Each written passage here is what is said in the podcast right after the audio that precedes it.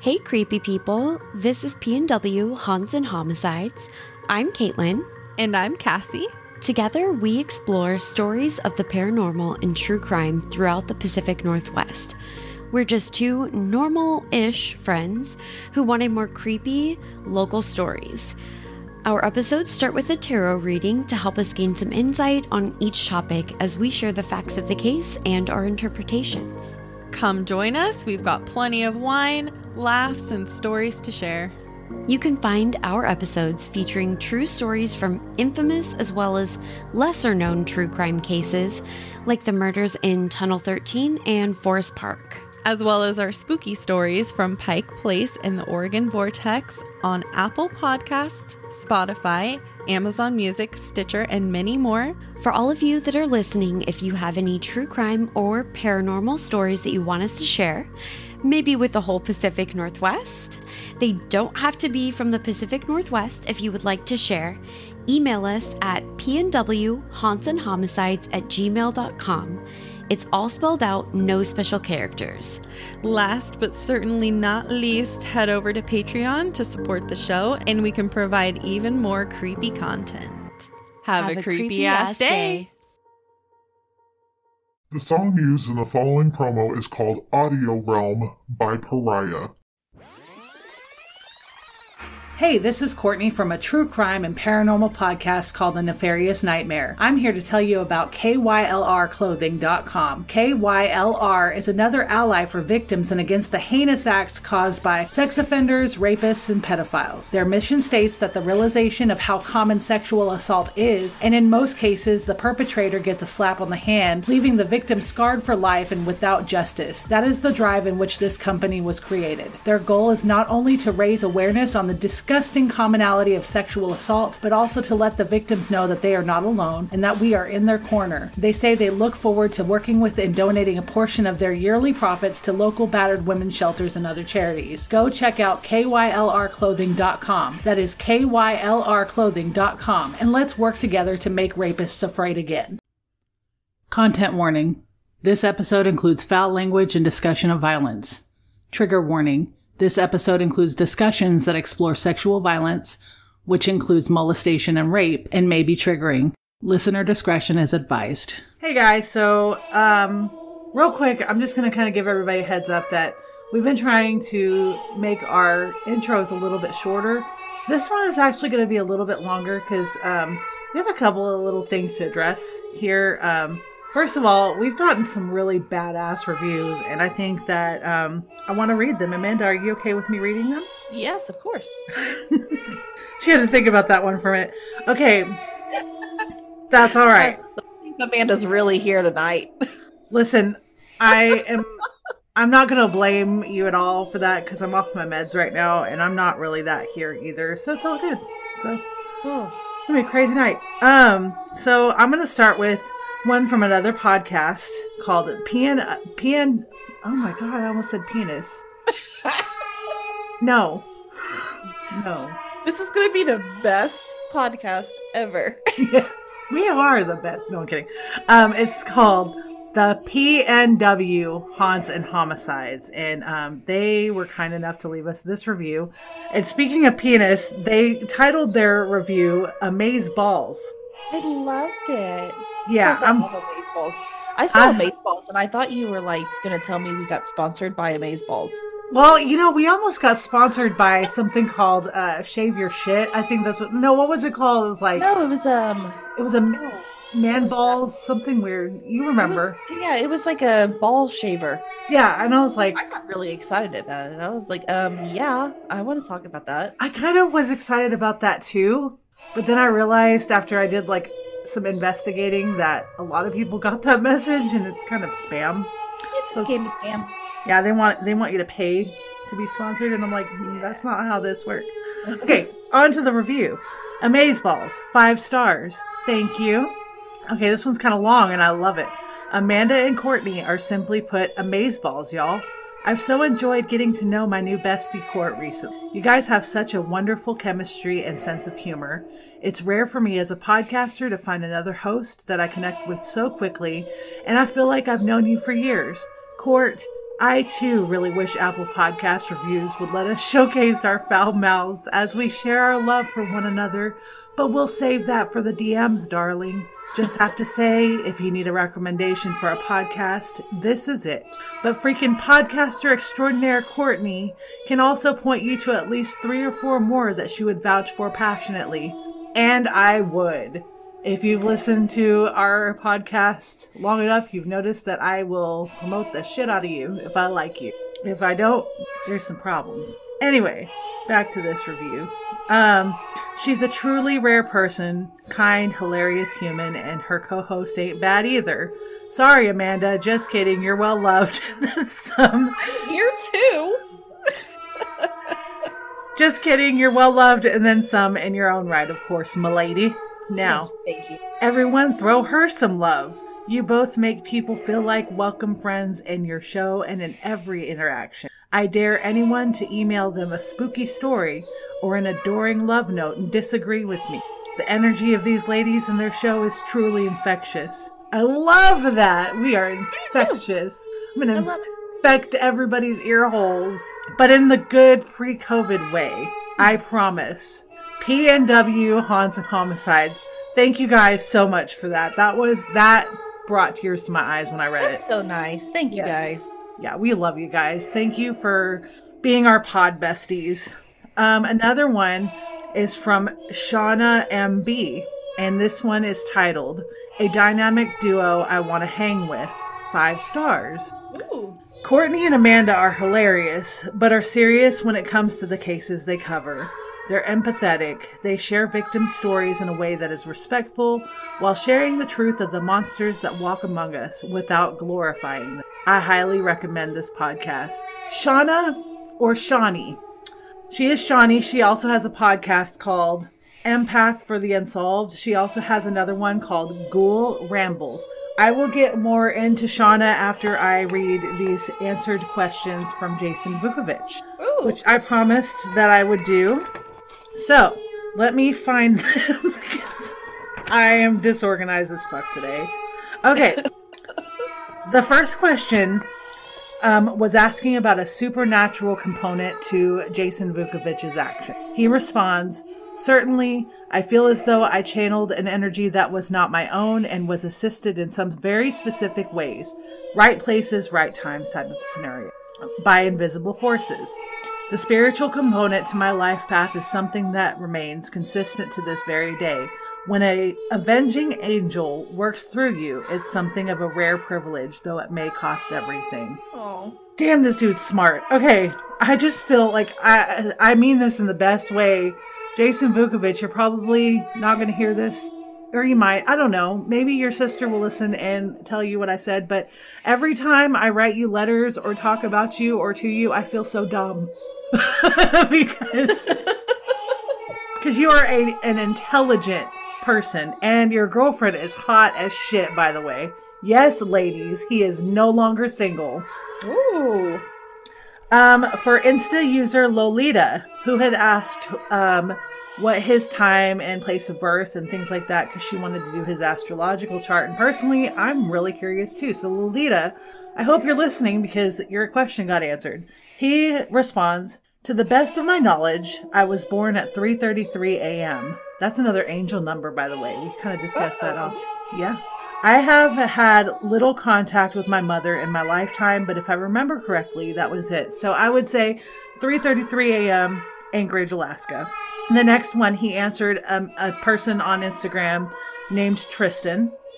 He responds because he had asked um, how he was being treated in prison and, you know, it, were the guards bad, things like that. Uh, Jason responds, We've recently gained a new batch of guards and they treat me with complete indifference, which is actually a big improvement because the old batch of guards seem to have take any sort of notoriety as their opening to try to be critical and tear me down. In here, quote, hero is synonymous with target. I've always maintained a good standing with the inmates, although in person it's more about what you did today than what you did a few years ago. Sure, the yard is violent. We get our fair share of stabbings, assaults, and stompouts. Although in general, the Alaska population is much more peace, peaceable than others. We put in a great deal of work to maintain stability in the yard. Yes, plenty of gangs, most of them lo- local localized. I am so sorry, guys. Again, that's all me. Not many nationwide car- uh, something. I, I'm sorry. Up here, and the pen just local offshoots of common ideology. And the last one was a question from, wasn't even really a question, but from Instagram user Die for Freedom 6690, which I have been in contact with this guy. Um, I don't know his real name, but I just kind of want to make mention real quick that he is a very intelligent person as well. He and I both, we, we see different points of view of things, um, different personal relief or belief reliefs. Oh my God, I need relief. I need relief for different personal be- beliefs and, and some such. But it's one of those things where we agree to disagree and we move on. And um, I have maintained a friendship with this person. He's a great guy. Um, but you know, die for, die for freedom 6690 has actually um, basically just wanted me to let Jason Vukovich know to keep his head up. And um, Jason responds, please let them and the Die for Freedom 6690 bunch know that I appreciate very much their words of support and that I am always needing new music. This is important, y'all. They should know that in here, music is freedom. Absolutely. Point being, they should feel free to go to Access Corrections Media, search for Spring Creek, type in my number, 264376 and purchase some music credits for me. I'm sure that all that is listed on my sister's link tree, which we've been posting every episode, but it's worth reminding folks. Life in the concrete shoebox can be much improved with a little music. And to that, I say I agree. Um, just the other day, after I received this letter, um, I've been in contact with Angelina, um, telling her about some like special plans that I haven't even discussed with Amanda yet, not because I'm leaving Amanda out, but because I had an idea that just randomly came to me in the car. But um, I'll talk to you about that off air because I would like to keep this a surprise. But I was talking to Angelina and I was like, man, I really want to do something good for Jason. I had a dream about Jason Vukovich the other night and he was thanking us for what all we've done. And I woke up kind of in tears because I feel like I wasn't doing enough. So there was that idea that I'd had, and then I, I decided that I was going to go ahead and purchase him a book from, you know, the book list that they've got on the Barnes and Noble site, and also sent him about $15 worth of music credits. So if I could do that, anybody can do that. So I strongly encourage everybody, please help him out. Like, he's not, he's not asking for much. Nobody's asking for much. Just a little bit of support and love and encouragement goes a long way. And that's all I've got. Um, Shawnee, I have something special to say to you after this episode, but um, yeah, Amanda, take over real quick. I'm taking over. You are taking over. Are you taking over the the world? I am taking over the world. What am I taking? Well, I guess um, you know, I scripted this, and I was gonna agree with you. I I'm not afraid to admit I did have to script this a little bit because I'm disorganized. It's But- better to do it this way, y'all. We Yeah, don't really. script everything. No, we don't script everything, but you know, because I have ADD and I have a problem with like, you know, jumping Amanda's shit and interrupting her all the time, I was like, you know what, I'm gonna, I'm gonna do better. So I scripted it a little bit, but basically, Amanda and I, we were gonna agree that we both love love. We love love, right? So Courtney and I, we love love. Yes, we we love love. We we love it. Yes. Even though the contest is over, y'all should still really leave us some reviews because they really so make our day. Yes, even even the bad, shitty ones when people sympathize with serial killers or say that uh, my voice is ugly. Love that. Okay, so uh, what are we talking about tonight? You'll see. But this episode is called A Nefarious Nightmare. Oh, really? I thought that was the name of our podcast. Just kidding. Okay, okay. It's card. It's card. Is this a Joker's card? Is this an ICP It's a episode? Joker's card. Oh my goodness. Oh, It's called a narcissist nougat. So can a nougat be narcissistic? I mean, I always thought it was more of like a confectionery item. It has no soul. Well, neither do narcissists, but this is the title of this episode, so Oh, right. Okay. Join us in a narcissist's nougat.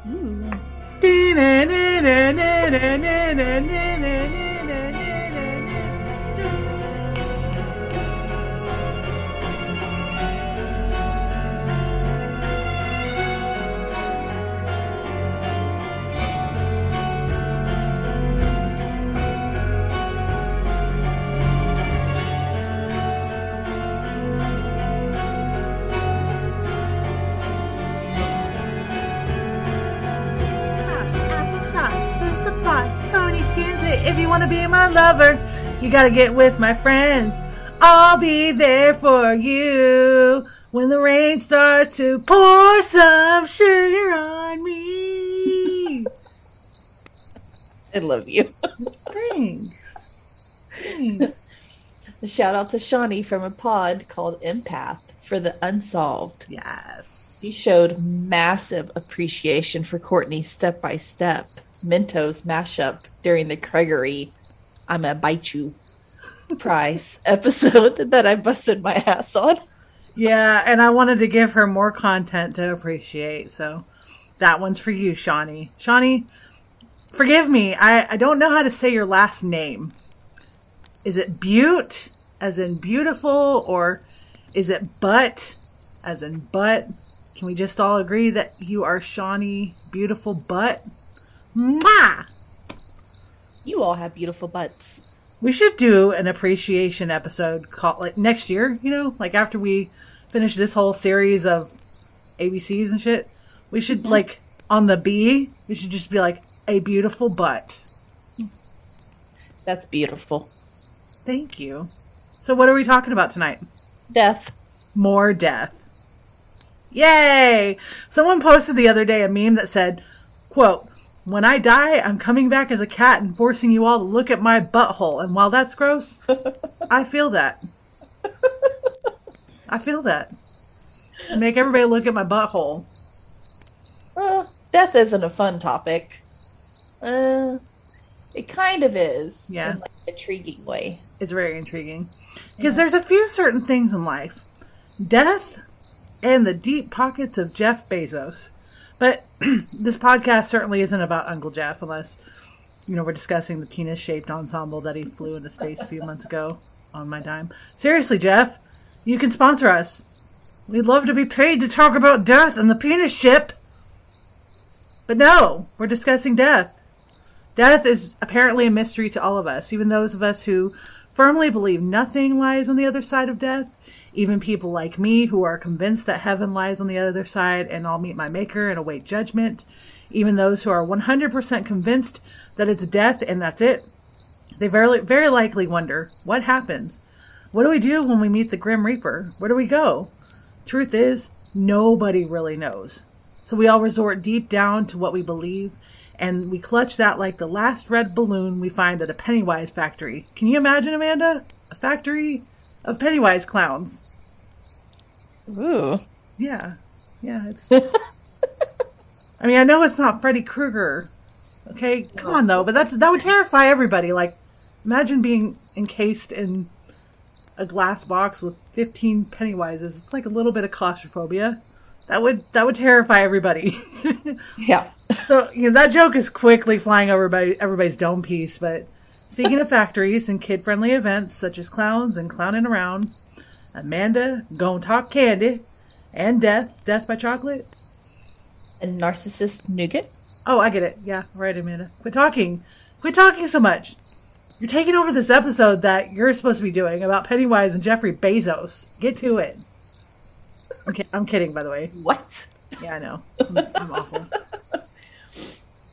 Uh, all right. Well, we are going to be talking about Dean, oh, Deanie the Dean. Candyman. Ca- The Candy Man. The Candy Man. Can I keep that in there? The Candy Man. Yes. And I'm doing this one because it's the month of Halloween. It's a Halloweeny.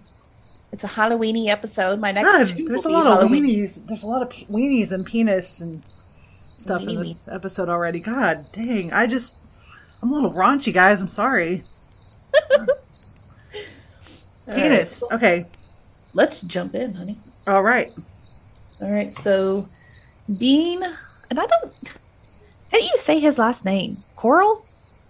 Do you We'll think? just, say, we'll just be texting and say coral, coral, I say Coral. coral. I mean, that's just that. Like- this isn't like my. I don't. I've known about this man for a long time, obviously, and I've always said his name Coral, but I don't know if I've ever saying it right. I think you're saying it right. I'm imagining that the way that it is pronounced is like how a Texan would pronounce quarrel. Coral. Coral. Coral. You want to you want to start a coral? Coral. Coral. I like it. I don't like Dean Corll. no, nobody does. He's a bitch. Well, Dino here was born in 1939 in Fort Wayne, Indiana. You do realize that this is the second case that we've done from Fort Wayne, Indiana, right? Oh yeah, April Tinsley. Yeah, that's that's weird and sad. It is. That's insane. I didn't even catch that until you said it. And it's really weird because um, you did catch that because I put it in our notes. I'm kidding. I'm messing with you. Um, Yeah. No, it is it is sad because the, both of these cases like involve children. Yes. So Insane. Well, at least he didn't commit his crimes here. right. So that's a that's a little bit of a difference, but it is really weird that they're both from there. Yep. So his uh his parents apparently didn't have the best marriage and they would argue a lot, but according to others there wasn't really anything especially unusual about his home life. Um, his father was known to be a strict disciplinarian, but we don't know for sure if it was ever abuse. I'm I'm assuming as such. You know, you can call me trash for that. I don't care. But back in the day, and I mean like back in the fifties and shit.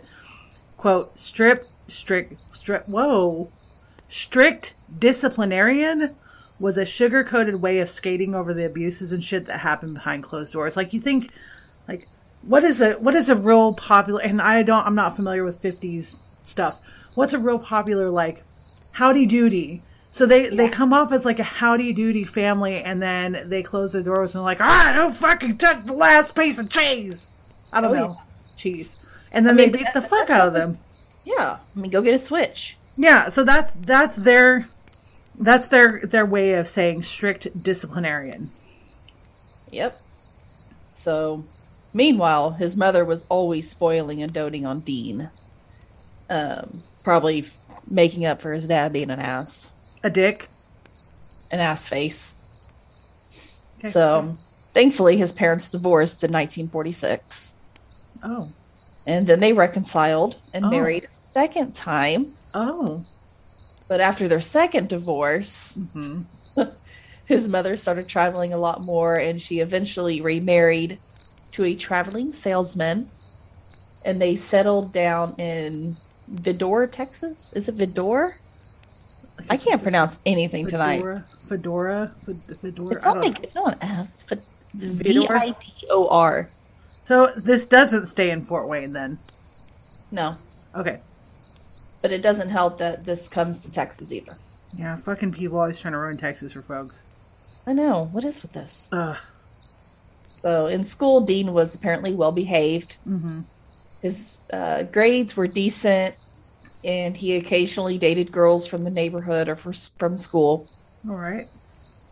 In the mid 1950s, his mom and stepfather started a candy company called Pecan Prince. Do you say pecan or pecan? Pecan. Okay, That's good. the right way to say it. I agree. Uh, We're gonna get so much, people. so Come much at hate mail. So much hate mail. It's pecan. It's pecan. so they uh they actually started that in their family's garage. So, uh, did they ever change the name to um, the Fresh Pecan Prince of Bel Air? Like, I can imagine the theme song something like, "Chilling out, maxing, relaxing, all cool, and all shooting up airheads and nerds up in the school with a couple of guys who were up to no good. Got the diabetes in the neighborhood." Courtney. Huh? No, Okay. but I did like it. so Dean helped a lot with the candy company. Him and his younger brother operated the machines that produced the candy. Uh, by the time his mom divorced her second, third husband, like she's been married three times now, but the first two were the same person. So does Do you that remember Jerry Springer? count? Do you watch Steve Wilkos? No, I actually should though. He's bald, isn't he? Mhm. Okay, he was Jerry's muscle. I know. Um, so I don't know. Her second, third hus it's her second husband, but third marriage. There we I go. think that Steve Wilkos. I'm sorry, this is going off a little bit. I think Steve Wilkos should join Dog the Bounty Hunter. and they should both get a tow truck. A tow truck, and That's how they find Brian Laundrie. They run over Brian Laundrie with this. Oh, yeah. That'll work too. So did she start to revamp the candy business? Yeah, so she got the candy business, but they moved it to the Houston Heights area. And she named Dean the vice president, and his brother was the secretary slash treasurer. Got in one little fight, and my mom got scared and said, "You're opening a candy factory in Vidor." I tried. I think it works. I think it works. Oh my god. I don't know. The Fedora just doesn't rhyme with anything. Fedora? Vidor. Fedora? We're just gonna go with it. All right. So, anyways, Dean was drafted into the Army in 1964. And he served about 10 months. Okay. He applied for a hardship discharge after explaining that he needed to help his mother at her store. I think that was just the way to go home. But, whatever. Did I lose my spot? No. Right. Okay, cool. Where are you? I. Okay. You're Cool. not here today, are you? No, I'm not. I love you. I love you too. So, for several years, Dean worked at the candy company, which was renamed to Coral Candy Company. Hang on. Why does that sound familiar? I mean, I swear they made like a taffy or something. Something. Do you know if they still exist? No, uh, they didn't. I I actually did a goog. So, I did a goog. A goog. it took my brain pro- a second to process what you just said. I did a goog. I was like, so wait, what? I did a goog. And there's they don't still exist today.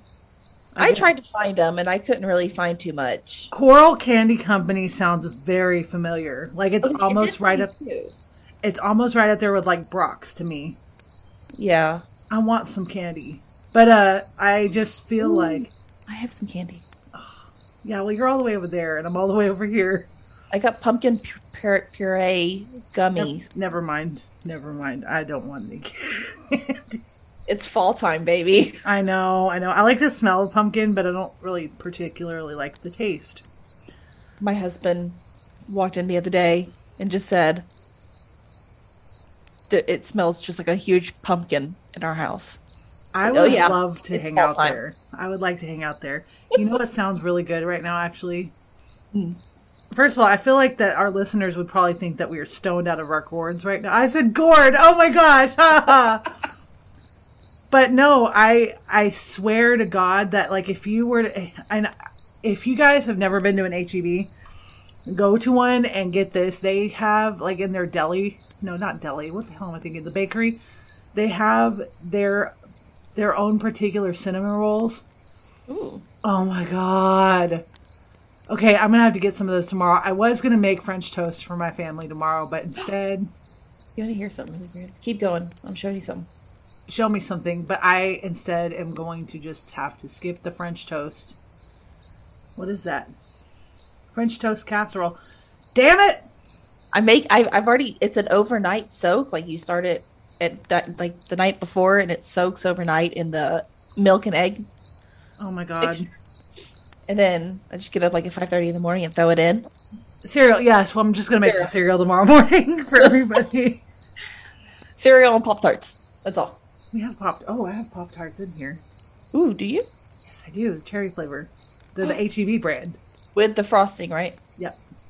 You're not a psycho. No.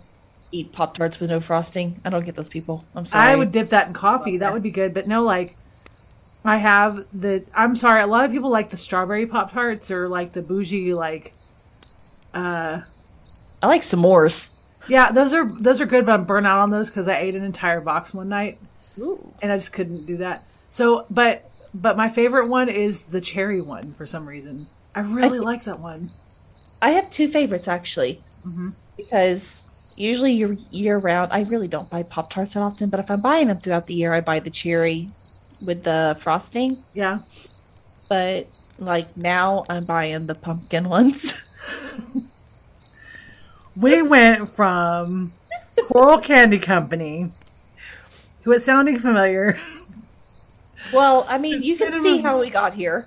and to, to people thinking we're stoned to to this to like cinnamon rolls and this is definitely a halloween episode though because like we're talking about fall foods also guys hit up hit up vile beans coffee i'm telling you Yes. Nefarious 15 you'll hear that promo okay all right, right. let's let's get back into it Anyways, enough backstory.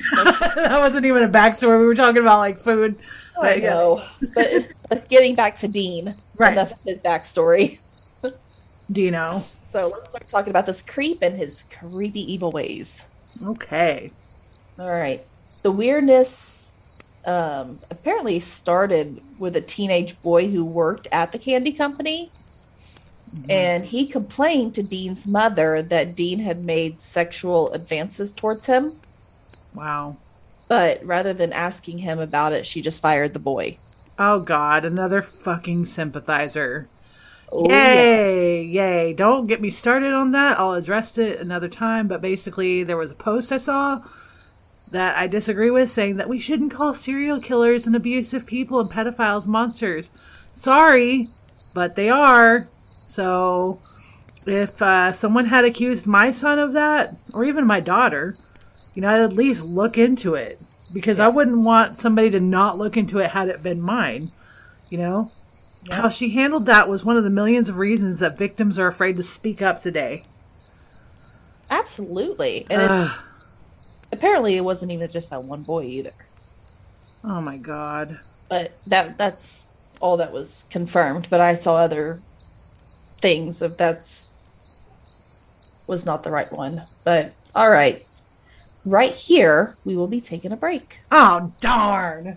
Hey, Courtney. What's up? You, you tend to deal with more of the production side of this podcast. Uh-huh. What kind of tools do you use? Well, I actually use a few things, but my favorite one I use is a really cool program called Anchor. Really? Yeah, it's by far the easiest way to create a podcast. They provide creation tools that allow you to record. You can also edit your podcast right from your computer or cell phone. Wow, that's pretty awesome. Yeah. So, how do you push your podcast to different platforms? Dude, Anchor does it all for you. They distribute your podcast to Spotify, Apple Podcasts, and many other platforms. That's cool. Yeah. On top of us wrangling our kids, working full time, doing research, that does seem to cut down a lot of the time, huh? Oh, yeah. How come we didn't know about this sooner? Honestly, I really don't know. But one of the best parts about this is you don't have to have a minimum number of listeners or plays to monetize off your podcast. That's awesome. That helps us become one step closer to helping donate back to the victims and their families. Yeah, that's important. But how much does it cost to use Anchor? Well, are you ready for this? Yeah, bring it on. It's free, Dude, dude. that's awesome. Go download the free Anchor app or go to anchor.fm to get started. There are nearly 2,000 original feature films and documentaries in the Netflix catalog, and that number is only growing. So I've made it my mission to watch them all. Nope, that's a lie, but I'm gonna watch as many as I possibly can. In each episode, I'll be joined by a delightful guest, full disclosure, usually my brother Ryan, where we'll rate, review, and discuss the movie or documentary in two parts spoiler free in the first half, and spoiler city in the second half. And as much as we'd love to watch and chill with you, unfortunately, we're watching Netflix without you.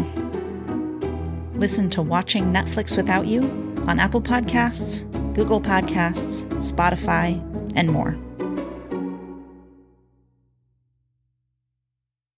How many cups of coffee have you had today? A lot. Can you give me that in numbers? A lot teen, a lottie, 30 a lot. I'm sure you pee brown at this point. I'm getting a little concerned. It's it's more of a like a beigeish like taupe yellow. It's the clarity. It's Have you- uh have you heard of vile beans? Oh my god, yes, and I hound dog them like nobody's business. You would so love their coffee. They have brand names after fictional characters like Jason Voorhees and also animated villains and serial killers. You mean to tell me that we roast serial killers and technically so do they? Like, do they roast their own serial killers? I mean, I mean beans. Do they roast their own beans? Yes, it's like a match made in hell for true crime community. I'm eyeing the monster coffee. That one's an original roast, and that one's like right up my alley. You know, with the half and half, all that. I'm looking at the Cinnabundy. That one seems to be a nice Cinnabon flavor without the sugar. I wonder if Ted Bundy smelled like that when they executed him by electrocution. I don't know, but I'm pretty sure that dude smelled pretty bad when he died. Eh, enough about that. We have a promo code. If our listeners go to vilebeans.com and use the promo code nefarious15, they get 15% off every purchase. Dude, that's dope. Gonna go run, not walk, and, and order some of that coffee. But I'm also gonna give my cheesy sign off now for this ad. Go for it. By all means, vile beans. All right, we are back. Yay. At this point, we just deduced that Courtney thinks sympathizers to her favorite word, shitbags, are just that. Yep, that's what they are. Meanwhile, Dino was in the back installing a pool table to ask these boys to come and play with him. I, I, I gotta interject something real quick. I know this is totally off the, the script. But Dino, every time I hear Dino, I think of like Dino from some cartoon. From what cartoon? I don't know. From a cartoon. I I also think of um, Fruity Pebbles. oh, you know what? Maybe it's Dino from like the Flintstones. Yeah, it's Dino. I think that's what you're talking. I think that's what you're thinking. Probably. But so uh David, a little boy, 12 years old. Mm-hmm. Name was David Brooks. Mm-hmm. Everybody learned that name. David. We're going to be hearing a lot. So he was introduced to Dean and offered him candy and a place to hang out. Mm-mm. Yeah. So over a period of two years, Dean groomed David and built up his trust. By that time, David was 14. Dean was regularly sexually abusing him and bribing him with gifts and money to stay quiet. Typical textbook grooming behavior. Red fucking flags everywhere. Oh, yeah. I mean, he's got a candy shop. Mm-hmm. Really? Sorry. Okay.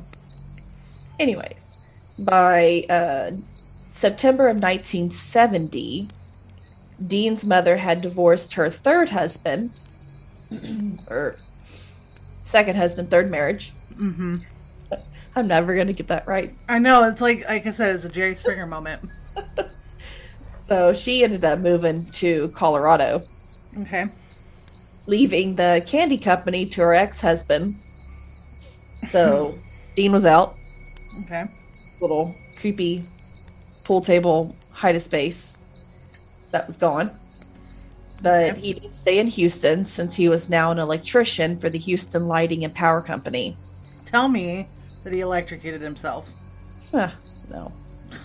Damn. But by the way, he didn't work there until the day he died. Okay, that's crazy. Maybe he electrocuted himself. Nah, I wish, but eh, I don't know. His death was pretty good too, so Okay. we'll get there. But, All right. And uh, he had his own apartment.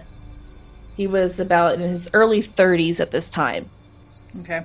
Um, he did move very, very often, though, even sometimes just staying in one spot for a few weeks. See, that's that's more typical behavior. Now, uh, all these things singled out, they don't necessarily make a person a shitbag. You know, Yeah. um, it doesn't make them a pedophile or a rapist, but you put them all together, and it's looking a little bit fishy, like a Oh, ginormous red flag. So, Oh, yeah. When I was like doing this, I was like, how was this man not caught earlier? Like, how did it, did this just keep going by? This is, I mean, like, this is really like hurtful because I don't know how this went on for so long. Right, and that is And- that is really hard to understand. But going back to the place that I used to work, that I you know used to work with, blah blah blah, like took care of children and blah blah. blah. Um, but yeah, one of the, I mean, it from what I understand, like back then, they didn't really just think that this this was a thing. So they they were a little bit less privy to the things that like like occur. They they didn't think, oh, a white van looks suspicious. They didn't think, oh, a man giving my child candy is suspicious. They didn't think any of that was suspicious. They just they knew rape and pedophilia existed, but they thought it was rare. There's people even that live today that think that it was a lot more rare back then. When the truth is, No. it wasn't. It was just very well hidden because people got away with it. So it's it's not anybody's necessarily like their fault that um, they didn't know about this so much. It's just people back then were afraid to speak up because you know, like children, for example, speak don't speak unless you're spoken to, things like that. Things have changed nowadays where it's a lot more uh, suspect, you know, and people notice that kind of shit. But um, yeah, it's it's hard to fathom how people got away with this kind of stuff and how it just kind of ran under our noses. But at the same time, I understand because you know they just didn't have the know-how that they have now. So Yeah. Yeah. I mean, oh, it's it's So- infuriating. Yeah, I get it. know. Totally get it. but his first victim that we know of mm-hmm. was Jeffrey Konen. He was 18 years old. Okay. He was a student who was hitchhiking from Austin to Houston. He was actually going to visit his girlfriend. oh wow. Um, sadly, Dean was the one who picked him up. So he did. I kind of like looked at this. Mm-hmm. He did pass away at nearly 19 in Houston. He had suffered a death via strangulation, and the fuck ass who killed him buried him at High Island Beach to be discovered three years later, August 10th of 1973. And that's just sad because you know you look at those pictures of Jeffrey Konen, you could so tell that he was one of those like shy but goofy types. You know, like like he really loved his life, but he wasn't gonna go out of his way to, you, you know. It's a ve- it's very sad. No, I went through and looked at every single one of these boys. Mm-hmm. Just, it was really hard to do, but I like to acknowledge the victims. Mm-hmm. You know, they're the ones who are important. So I did send you a link that has just a that you can put in there, and it will just take you to a list of all the victims that we know of Oh, um, with like a picture of them. So go take a all look. At all of this shit will be on the Instagram too. Yeah. So So you guys who listening, just go take a look. Go. I mean, if you want, I'm not gonna make you go look at these people, but right, that's how I sympathize. we got to remember the victims as well as much as we humanly as, as humanly possible because Exactly. so many of them just go forgotten and it's rough. So And I don't want these babies to be forgotten ever. right, So, anyways, a few months later in December, uh, Dean kidnapped two more teenage boys and tied them up to his bed where he sexually assaulted them. During this horrendous act, David Brooks walked in on him. the guy that we're supposed to remember. Yes. Okay, So, after being confronted, Dean told David that he was in a gay pornography ring. And then he told him that he sent the boys to California when he had really killed them both. what a fuck ass. Yep. So, also, this piece of shit bought David's silence with a Corvette. And then he told David that he would give him $200 for each boy he brought to him. And David agreed. That's wow. Wow. Just wow. I know. Uh, Wow. more more fucking grooming, more grooming. Yes. And also remember that um, one day David had brought him a boy named Elmer Wayne Henley. Everybody remember Elmer? Mm-hmm. All right, so Dean apparently liked him because he spared his life and groomed him just like he had David. So then Elmer would bring him boys as well. Okay. I need to mention now that Elmer said later on, Dean told me he would pay me $200 for every boy I could bring in, and maybe more if they were really good looking boys. That's But- sick. Oh, beyond sick. And then, but um, Elmer had said in reality, Dean usually only paid them five to ten dollars per boy. Okay, so that's that's another slightly lesser known fact. Uh, um, you know, I'm a I'm a victim of some shit myself. You know, we're never gonna get into it on on the podcast. Um, Amanda is well aware. Um, but what I've learned that was that when money becomes involved, uh, honestly, just in any situation, if it sounds too good to be true, it fucking is. I- didn't sell kids. I never would have, and I never will. I mean, that's a huge fuck no. Um, my situation was actually very different, but you know, we'll say that I was promised all of my profits and got not one fucking penny, and I worked really hard to, to get nothing, and I'm still sal- salty, and I think it's justified. Um, but that's that's the thing. Like typically, you know, somebody who's a, and who's a groomer who offers money and and things like this they're they're going to promise you the world just to get you to do what exactly what they want and they're not going to give you shit for it Yep. Yep. Exactly. It's it's incredible. Some mm-hmm. people me. Not mm-hmm. an So Elmer said he initially refused Dean's offer, but his family re- really needed the money and they got it, so he did it. i mean i know this is going to sound bad i don't completely blame him he was a victim i'm sure that stockholm probably took hold you know desperation etc Yep.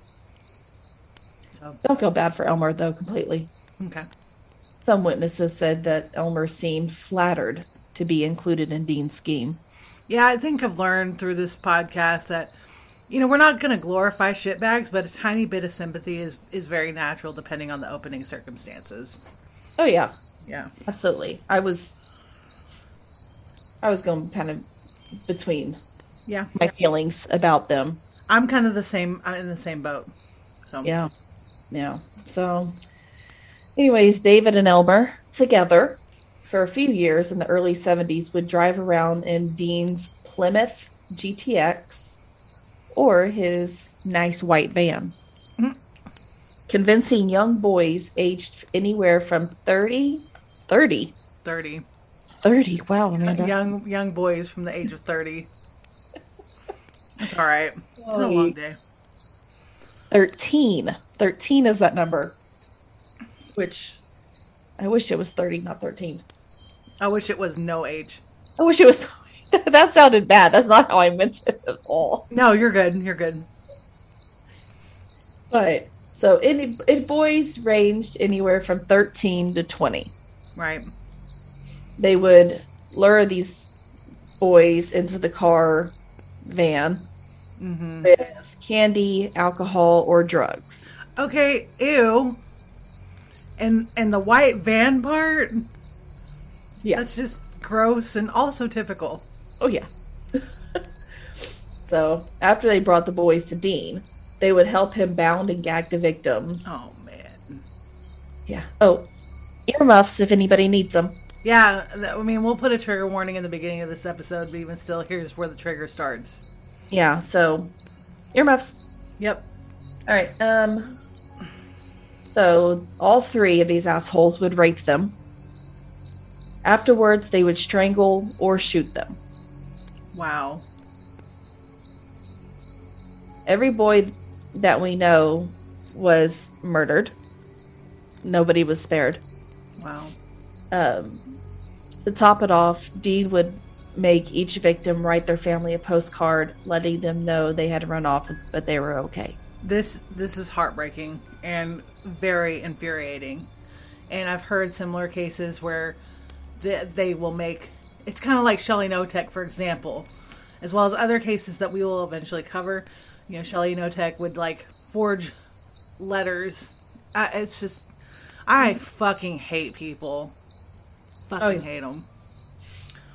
Oh, so, and one of these victims, um, Mark Scott, he was 17 when he disappeared, and that was on April 20th, 1972. He was reported missing very soon by his fr- frantic parents. I'm really glad. I'm sorry. I'm really glad that they reported him very soon. They did. Yeah. I mean, that's great. And a few days later, Mark's parents received a postcard from Mark. Mm-hmm. I'm doing doing fingers. It's not Mark. Mark. He's quote. Quote, thank you. Saying that he had found a job in Austin that paid $3 an hour and all was well. Uh, so these parents knew that was crap, but the police didn't do anything about it since they thought he was still a runaway. Okay, so a couple things. Three dollars an hour was like, I think it was slightly above minimum wage back then. Yeah. So to those of you listening, like three dollars an hour—that's not a lot. That was a lot back then. Not a, okay. Maybe it wasn't a lot. It was a livable wage back then. Yeah. But it, really was- does. it It does kind of. It kind of says a lot that um you know we haven't gone over seven fifty an hour since what year? Oh, it was years ago we went. Years ago. I remember when it was five something an hour. That's how old I am. But that's one thing. But two, dear police officers, it's not always a runaway. Look into all of it. Better to be a waste of time than a murder victim. The fuck. In Jesus' name, amen. Amen, baby. and these poor boys. I mean, Yeah, for real. God. So, uh, and another father um, by the name of Everett Wal- Waldrop.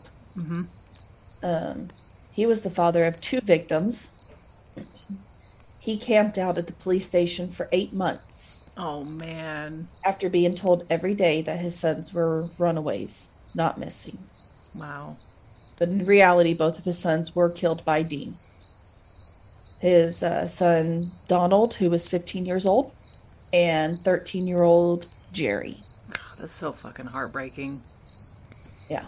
They're all Oh, yeah. babies. I mean, teens, but they're all babies, you know? No, yeah. I mean, I'm sorry. I'm 30. I'm, I'm 30 something, and I'm still my mama's baby. Right. I'm I am all of like 22. and I'm still my mom's babe. So, Yeah. I mean, that doesn't change. I'm every every every person has somebody, yeah. and it's not fair. Right. But keep moving on, Amanda. All right. So about after three years and 28 murders, God damn. yeah, about. We all think there's a lot more. Jeez. Dean turned on Elmer on August 8th, 1973. Mm. After Dean. Elmer brought him two teens, Hold on. Dean turned on Elmer. Dean turned on Elmer. Dean turned on Elmer. Okay. Yeah. Listen to this shit. Yeah. So, Elmer brought home these two teens Tim Kerley and Rhonda Williams. Okay. What sounds weird about that? Um one of them's a female. Ding, ding, ding. This was odd because they had never targeted a girl before. Mhm. Later, Elmer insisted that he had brought them there to party, not as victims. Wow. So they drank, they huffed paint before passing out. Okay. When Elmer woke up, he was tied up right beside Rhonda and Tim, while Dean screamed at Elmer, saying, I'm gonna kill you, but first I'll have my fun. Oh god. Quote. There's my quote of the day. Oh man. Uh we're gonna have to find a different one. Nope. I got a few more. Okay, cool. maybe. So Dean carried Elmer into the kitchen to let him know just how mad he was that he brought Rhonda to his home. Elmer pleaded with him and told him he'd help kill Rhonda and Tim. So Dean eventually untied Elmer and then they brought Rhonda and Tim into the bedroom and tied them up on Dean's torture bed. He had like this uh plywood bed thing with like, you know, like the handcuffs and the like to tie him up. That's awful. Yeah, Oh, yeah. It's I mean, I if- heard the way I read it described was if that's like a kink thing, if it were something with BDSM or something like that, that's different. This is this is straight up like this is rape is what we're talking about. yeah So insane. So while doing this, Elmer picked up Dean's cunt.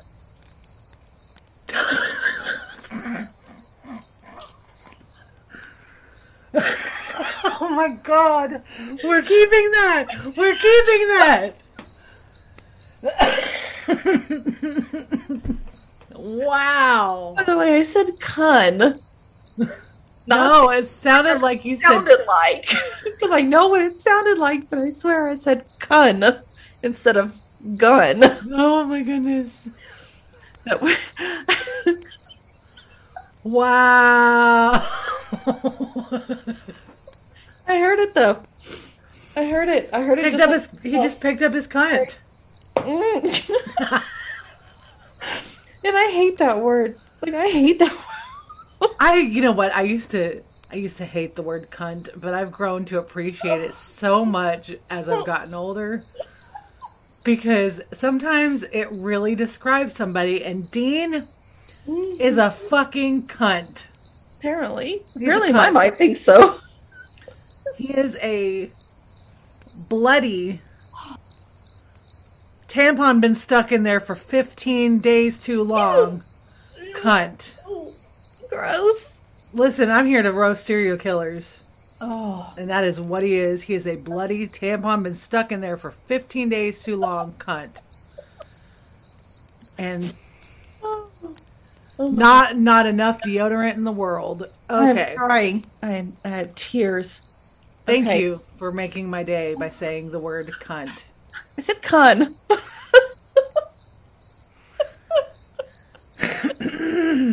okay. Anyways, uh, let me try to redo that. Okay. While doing this, Elmer picked up Dean's gun that he had set down and shot Dean six times, killing him. Bye, Dean. So, you know, I'm I'm not I'm still not an Elmer fan, but you know, way to go, Elmer, for that. Yeah. He got Dean Nide. Really? Courtney. Dad jokes. Dean Nide. Like a like a cunt. Oh god. I'm never going to live it down, am I? Hey, it's okay. You know what? I have to remember the fucking turkey baster. You're welcome. You know, you're you're you're welcome too. I implanted that cunt in your head. Oh my gosh. I'm to. Oh. Okay. Okay. Right, uh, Rhonda, who actually survived this whole ordeal, spoke publicly about it and said that Dean's behavior had shaken something in Elmer's mind. Rhonda said that, quote, he stood at my feet and just all of a sudden told Dean this couldn't keep going or he couldn't let him keep killing his friends and that it just had to stop. Good. Dean looked up and he was surprised. So he started getting up and he was like, You're not going to do anything to me. Fucking A. This guy pretty much wrote the book, didn't he? Mm-hmm. Ugh. now he's got a power trip on top of all the other red flags. You know, a lot of pedophiles have a god complex and a power trip, and that's what that last sentence says to me. Also, by the way, Rhonda's a fucking badass. So, Yes, she is. so. Is Yeah. Rhonda still alive? Do you know? Yeah, because I think this, she didn't come out and say anything until like 2018. Okay, well, well, Rhonda, we're reaching out to you, girl. You are fucking awesome. Yeah. I mean, it takes a lot of guts to come out and talk about. Yeah. I can't even imagine what she saw and had to go through. So, Yeah. Wow. Hmm. Um. Anyways, right after Elmer shot Dean, he called the police and confessed everything. Good. As he should. At least he did that. Yep. And uh surprisingly, Elmer and David both made official confessions stating their involvement in the crimes and offered to show police where the victims were buried. Okay, so uh, that's that's good. We all have our mixed feelings about this whole thing, but that's good because a lot of unfortunately a lot of like killers and things like that, even those who have been under a spell of sorts will refuse to give any kind of closure and at least they're doing that, you know? Oh, definitely. So. And uh but David denied actively participating in the actual murders. I mean, I'm telling you, I'm not excusing their behavior at all, but you know, they they were victims. But you know, Stockholm and what a shitty situation to be forced into. I Absolutely. mean, maybe he was afraid, you know, to continue with like, maybe he was kind of dead set on denying because, I don't know. I'm not a doctor. Yeah. I don't think I mean, I'm I'm not trying to make are good people. No, I mean I don't either. But that was made. You know, that It was I mean, we know. think. True, true. We don't know too much about their back, We back history. So Never know for sure. very true. Um, after a week, they recovered 17 bodies from shallow graves and a boathouse shed. Wow. Soon after that, they found another 10 bodies on High Island Beach Mm-hmm. and some woods near Lake Sam Rayburn. Wow. They found one more victim in 1983. Oh my God. Wow. Yeah, that one was insane to me. And sadly, we'll never know how many boys Dean actually killed that David and Elmer didn't know about. I'm pretty positive there was more victims. What do you think? I mean, I would be saddened, but I wouldn't be shocked. I mean, there's so many unidentified bodies that are recovered, and it, it could have been anyone. You know, that's what's scary because I believe that people, there are people that do literally get away with t- with a ton of shit. Like, look at the Zodiac killer, for example. Mm hmm. Yep.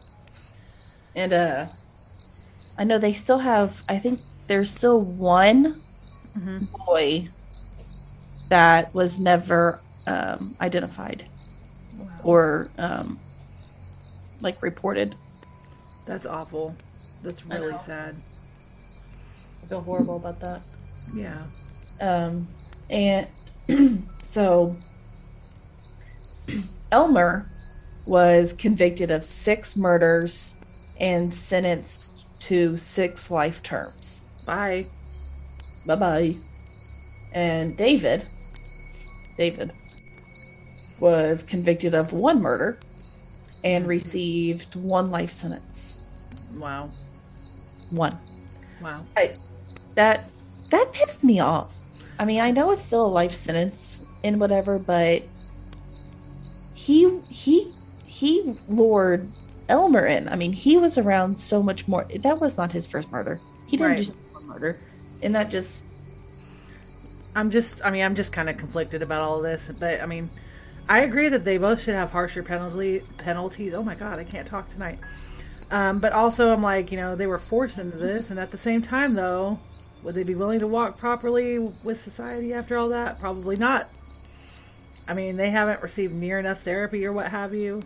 They likely would do this again as a result. sadly, Yeah. So, really sadly. So, I usually don't like to let everyone know how our murderers are doing in jail, mm-hmm. but since I feel like Elmer and David were both victims as well as criminals. I did look into it, and Elmer is promoting his art from prison mm. and getting a lot of hate mail.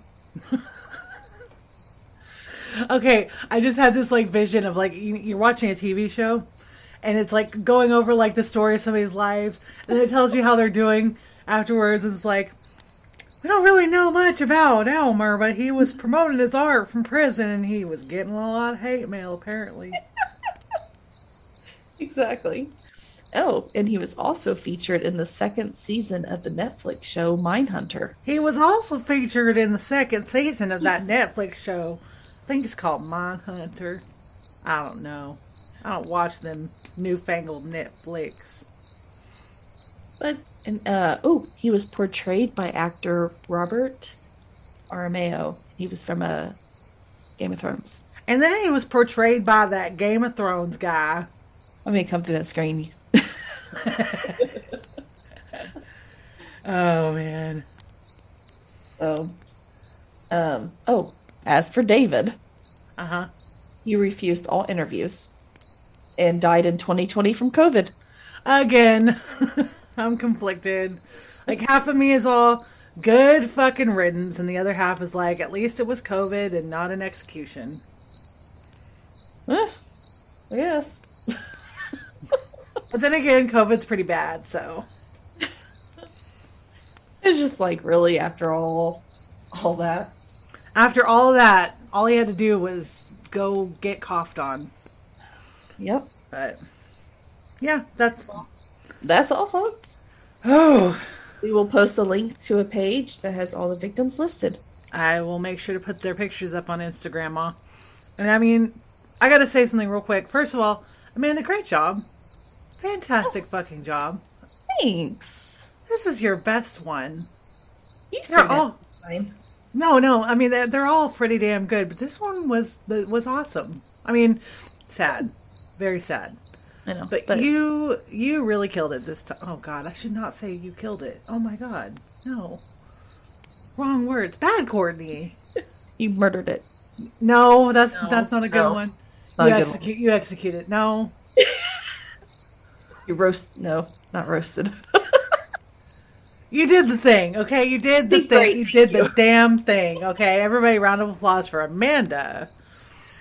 Um, I want to. I want to do something real quick. Um. Oh man. Okay, I realize that I didn't put any show notes up for the Craig Price episode on Instagram or Facebook, and I actually wanted to take the time to apologize for that. Not only to just all of you, but to Amanda also. Um, I will post those all back to back, but please understand, you know, Amanda and I both, we've had a ton of personal things occur in our life away from podcasting that's hindered my own ability to be on track. I don't want to get too deep too deep into it, but you know, get to know me just a little bit. Basically, after months of waiting, my family and I were finally approved for a government program to help us with rent, which was a much needed answered prayer. Um, this actually, I found out about this like literally at 10 o'clock this morning, and it's 10 10:23 in the evening, and I'm still like kind of in shock about it because you know we've been waiting and waiting and waiting and waiting for an answer for months now, and you know we're finally approved. So, um, and I, I want everybody to know it's it wasn't necess- we weren't being stupid with our money. It's just that you know I kind of unfortunately lost a job last year for no good reason, except that maybe they got upset that I put Black Lives Matter on my Facebook.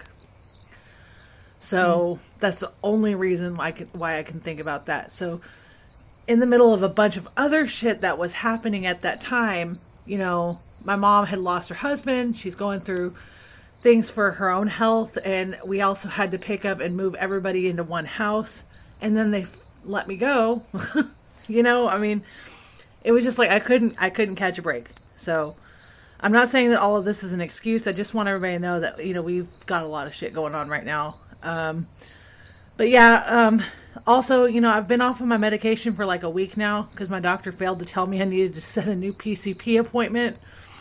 And so my mental health has been kind of on a major struggle bus. Um, it's not going to be a permanent thing, but you know, it's pretty dangerous to stop an antidepressant. And they straight up told me this when they switched me from one to another. So right now I'm experiencing some weird side effects and trying to use St. John's wort until I can get my medication back.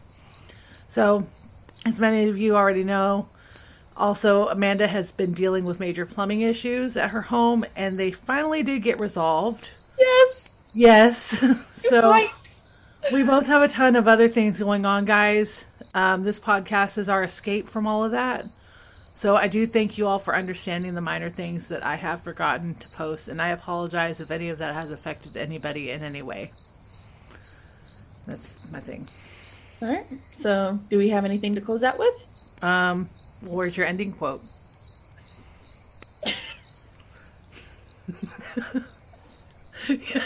So Amanda's now looking for a new ending quote.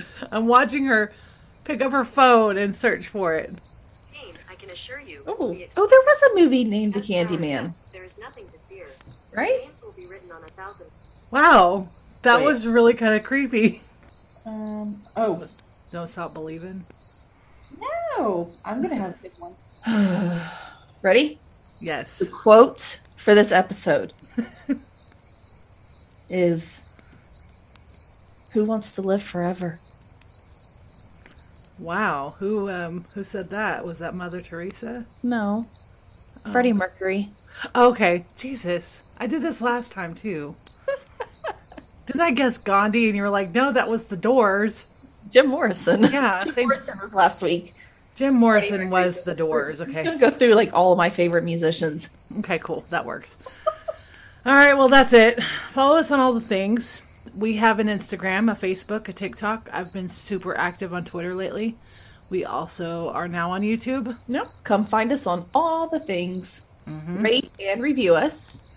Share us with your friends. Mm-hmm. We're working really hard to build our audience, and just sharing us is a huge help. Courtney and I want to get to a point like Crime Junkie did and be able to donate back to the victims and their families. So please help us out. We will totally be grateful for that. Yes, I echo all of that. Um, all right, and one more thing. What's that? Don't be a pianist face. And wear talcum powder? Avoid chafing? Don't be a turd burglar. And eat a hamburger? LOL.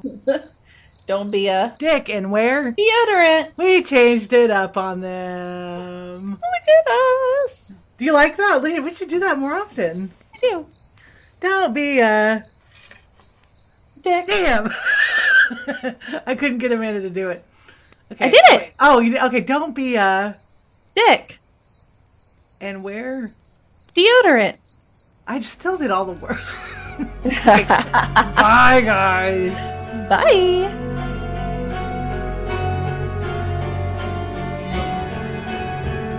Thank you so much for listening to A Nefarious Nightmare. Music used in this podcast was created by Ghost Stories Incorporated. You can find their music on bandcamp.com. We do have social media. You can follow us at our Facebook page at A Nefarious Nightmare, or you can follow our Instagram, Nefarious Nightmare Pod. If you have any stories of paranormal instances that have happened to you or ideas for true crime, please email us at a nefarious nightmare at gmail.com. Thank you very much and take care.